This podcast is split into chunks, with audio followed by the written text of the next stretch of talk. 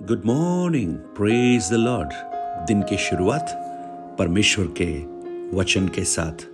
मैं पास्टर राजकुमार एक बार फिर से आप सब प्रियजनों का दिल की गहराई से इस प्रातकालीन वचन मनन में स्वागत करता हूँ। प्रभु को धन्यवाद हो, एक और दिन उसने हमें दिया। और निश्चित रूप से ये एक दान है जो प्रभु ने हमें दिया है। और हम इसे परमेश्वर की महिमा के लिए इस्तेमाल करें। आज मैं आपका ध्यान मरकुस रचित सुसमाचार, उसके दूसरे अध्याय और उसके पाँच वचन की ओर लाना चाहूँगा। Book of Mark, chapter two, verse five.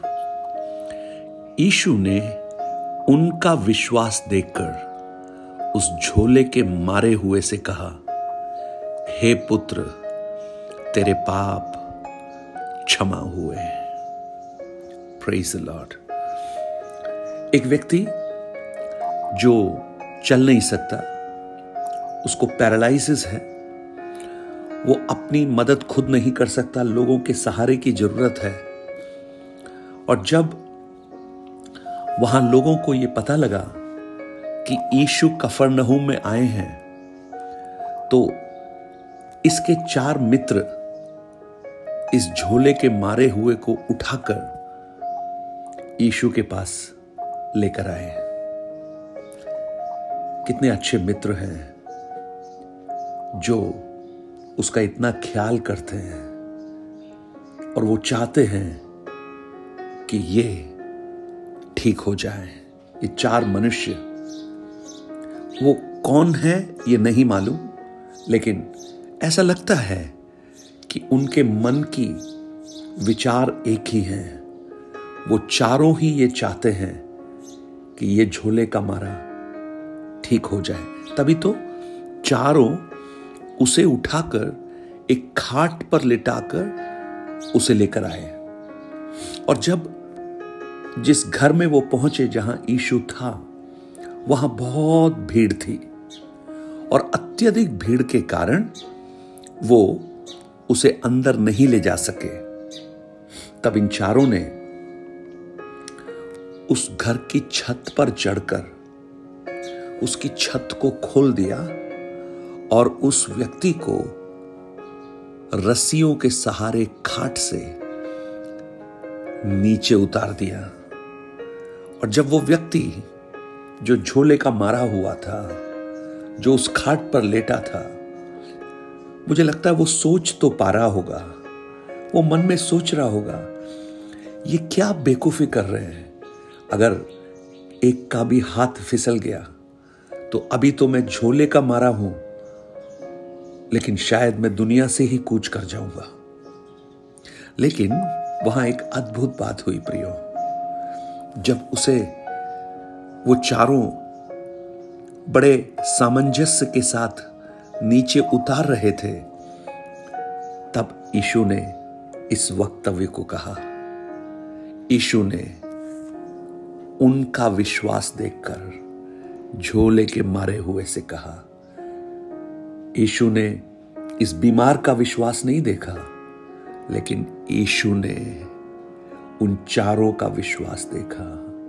अरे तो एक प्रश्न यह है, क्या विश्वास दिखाई देता है क्या?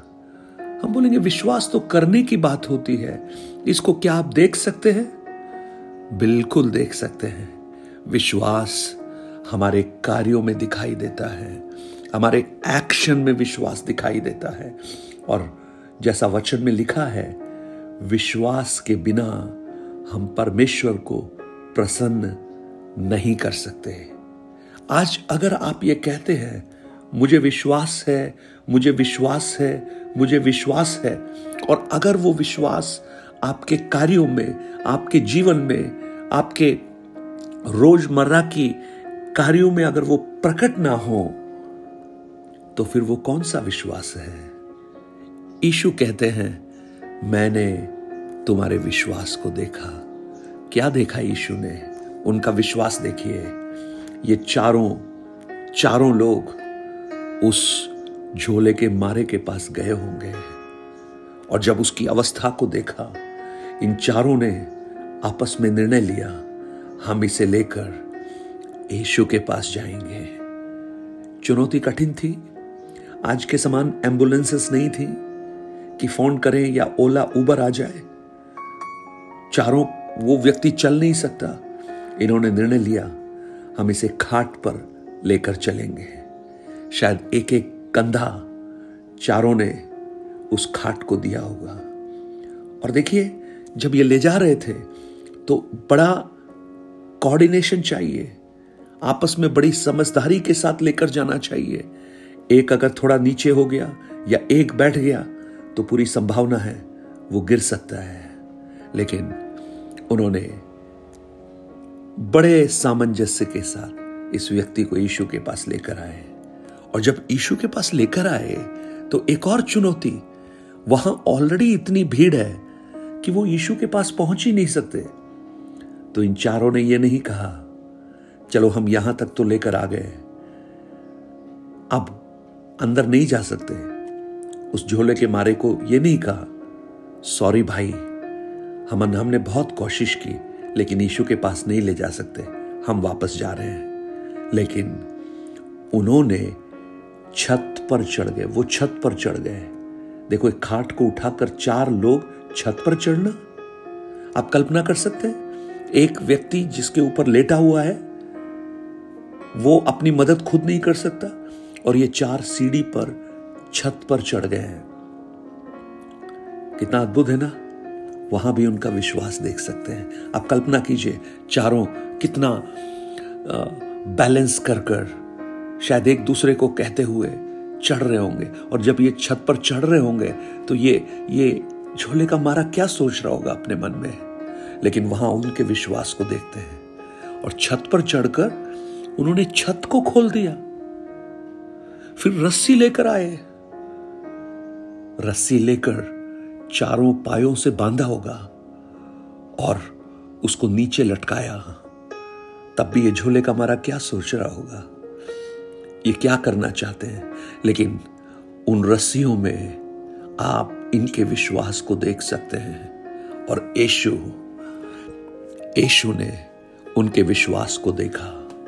प्रेज द लॉर्ड आज आपका विश्वास क्या है प्रियो? आपका विश्वास कैसा है? क्या यीशु आपके विश्वास को देखकर यह कह सकता है?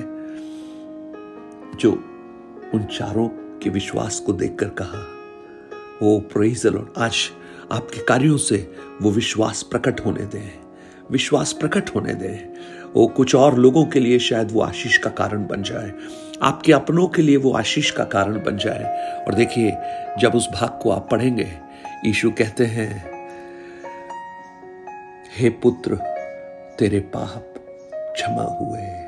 ओ प्रेज द लॉर्ड अद्भुत अद्भुत वचन उस छोले के मारे हुए को जो सबसे पहला शब्द यीशु ने बोला, वो था, हे पुत्र, ओ प्रेज द लॉर्ड जो उसके पास आते हैं, वो उन्हें पुत्र बना लेता है, उनसे प्रेम करता है, और उसने कहा, तेरे पाप क्षमा हो गए यानी यीशु को समझ में आ गया इसकी बीमारी का कारण क्या है, और उसी समय उसका इलाज भी कर दिया। लेकिन ध्यान रखने वाली बात यह है इस झोले के मारे हुए के विश्वास को देखकर नहीं, लेकिन उन चारों के विश्वास को देखकर, आज मेरी प्रार्थना है, आपके विश्वास को देखकर, न केवल आपके, लेकिन औरों के जीवन में भी एक अनुग्रह और आशीष का कारण बन सके।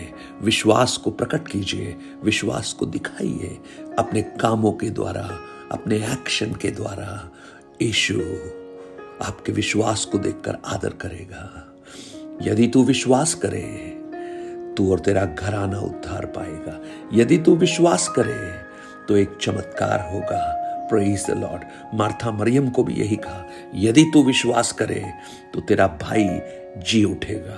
प्रियो, मसीही जीवन का आधार ही विश्वास है, और अगर वही नहीं है तो कुछ भी नहीं है। आज विश्वास के साथ अपने जीवन की चुनौतियाँ, जीवन की परिस्थितियाँ यीशु के सामने लाकर रखिए।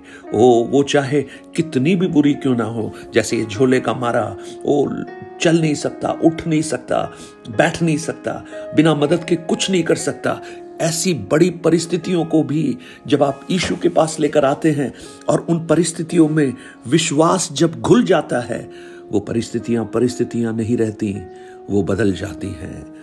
इस भाग को जब आगे पढ़ते हैं, हम देखेंगे कि किस प्रकार वो व्यक्ति चंगा हो जाता है।